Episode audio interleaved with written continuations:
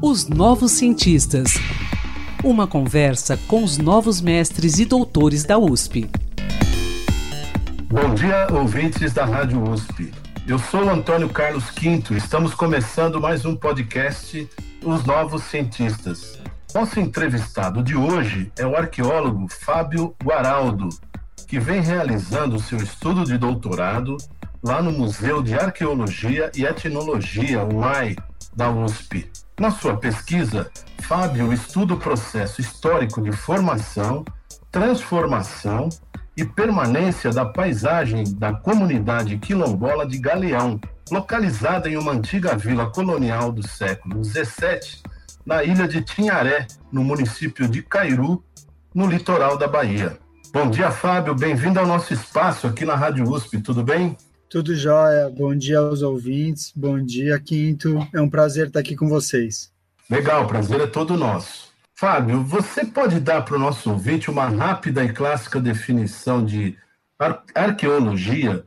Porque, assim, normalmente essa ciência é associada a estudos de povos da antiguidade, seus costumes, etc. Mas você vem estudando algo mais recente, não é isso? Que é o processo de formação de uma comunidade quilombola da Bahia.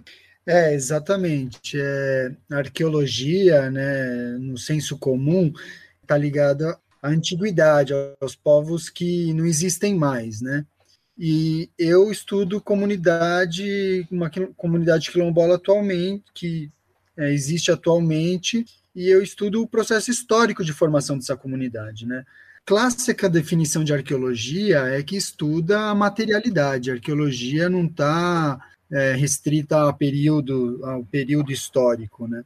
Mas a materialidade. Então, os arqueólogos estudam a, como as pessoas vivem, como as pessoas viveram, é, a partir da materialidade, dos objetos e dos vestígios arqueológicos que essas pessoas deixaram e até hoje ainda produzem e deixam no ambiente onde vivem. Então, a partir disso, existem estudos arqueológicos de, com comunidades atuais, né? A etnoarqueologia, que, que foi definida e atualmente tem outros desdobramentos, como é, etnografia arqueológica, porque a, a própria materialidade ela tem agora um conceito bem ampliado, que não, não, se restringe aos objetos, aos materiais, mas, por exemplo, a gente pode pensar a materialidade da paisagem, que é o caso da minha pesquisa. Procuro identificar a paisagem como uma materialidade resultado da atuação dessas comunidades no ambiente. Agora, me diga uma coisa, Fábio. É, como é que você vem realizando essa sua pesquisa? Você tem ido lá no local, você tem entrevistado pessoas. Como é que você vem empreendendo esse estudo, afinal? Eu realizei bastante trabalho de campo. Grande maioria das pesquisas arqueológicas elas são interdisciplinares e a minha pesquisa em particular, eu faço uma abordagem interdisciplinar entre a arqueologia, que é o estudo dessa materialidade, né, dos objetos e dos vestígios que a gente encontra na paisagem, com a antropologia, que é essa etnografia arqueológica que eu realizo junto com a comunidade quilombola é, do Galeão, que é com quem eu trabalho.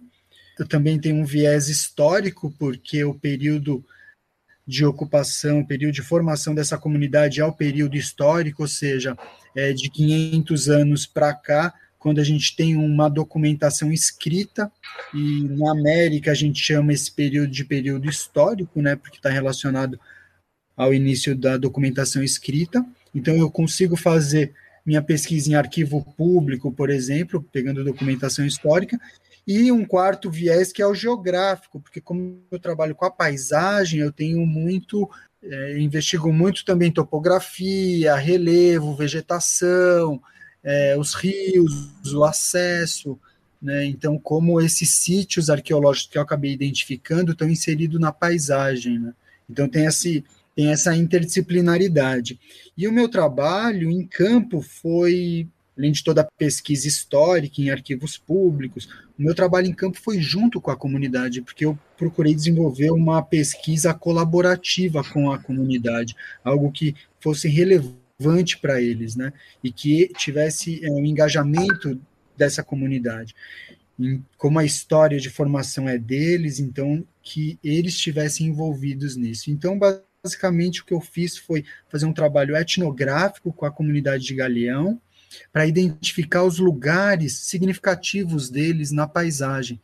E, é, pela minha surpresa, esses lugares significativos que eles me, é, me orientavam, ah, tal lugar, é, com um nome, inclusive, né, que eles falavam, o nome dos lugares e as histórias desses lugares, pessoas que viveram é, e coisas que ocorreram nesses lugares que acabavam dando significado desses lugares para eles.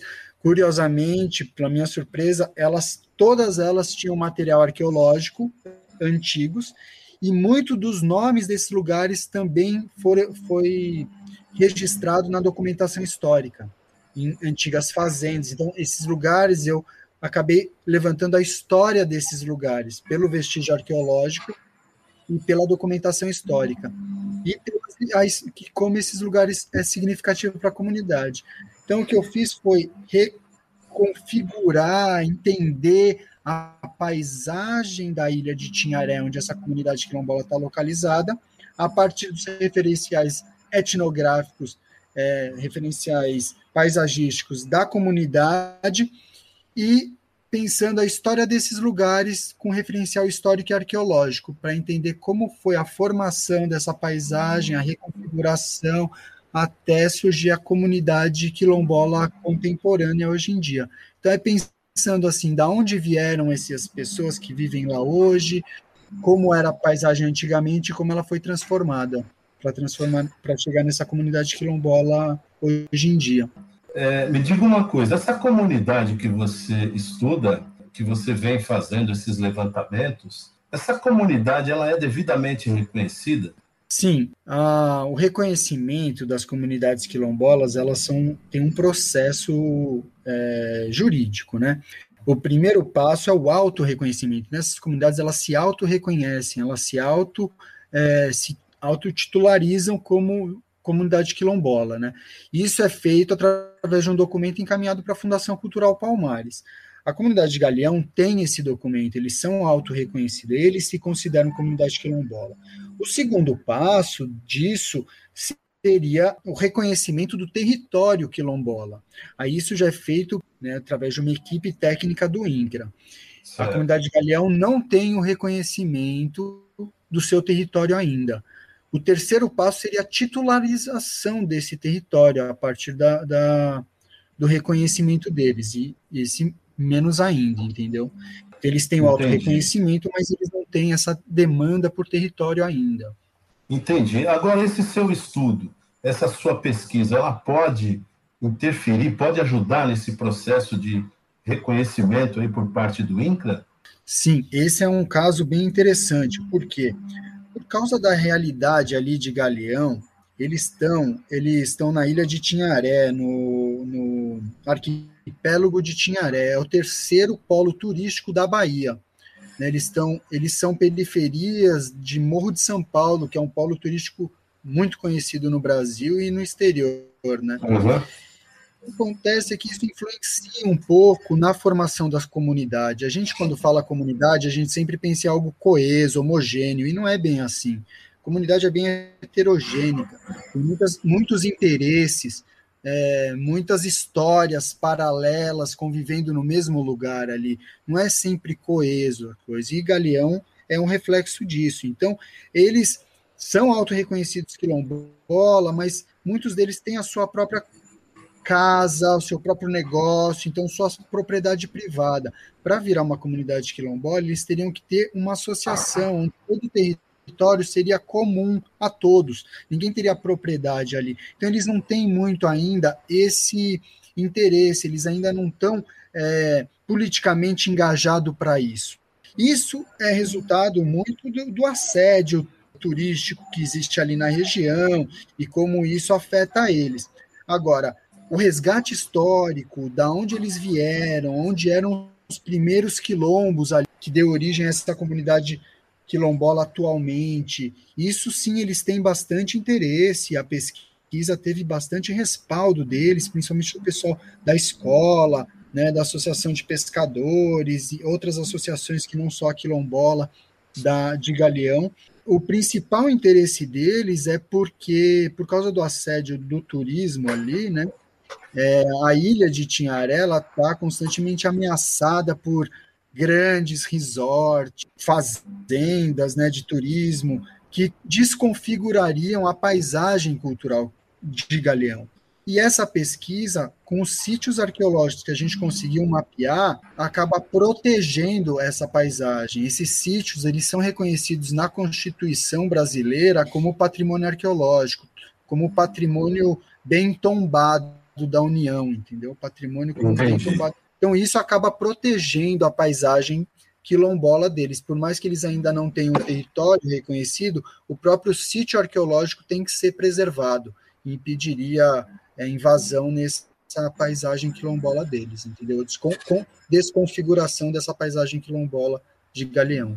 Legal, Fábio. Quem é seu orientador? Minha orientadora é a professora Fabiola Silva, né, do Museu de Arqueologia. Eu estou do mestrado, eu fiz mestrado com ela também, com uma comunidade quilombola de, aqui de São Paulo, e que teve mais ou menos a mesma o mesmo caráter assim, apesar que aqui a gente tinha uma demanda por território muito maior do que Galeão. Né? Maravilha, então, Fábio. Eu quero agradecer pela sua participação aqui nos Novos Cientistas, parabéns, pelos, parabéns pelo seu trabalho. E estamos aqui à disposição para novas informações, tá bom? Da sua pesquisa, dos seus estudos aí. Muito obrigado, um ótimo dia a você, Fábio. Obrigado, Quinto. Queria agradecer vocês, mandar um alô pro pessoal de Galeão, porque pesquisa foi feita com eles e para eles. Saudar também o pessoal quilombola de Galeão. Um grande abraço. Pesquisador, se você quiser falar sobre seu estudo, sua pesquisa, envie-nos um e-mail para ouvinte.usp.br. Um bom dia a todos e quinta-feira que vem tem mais.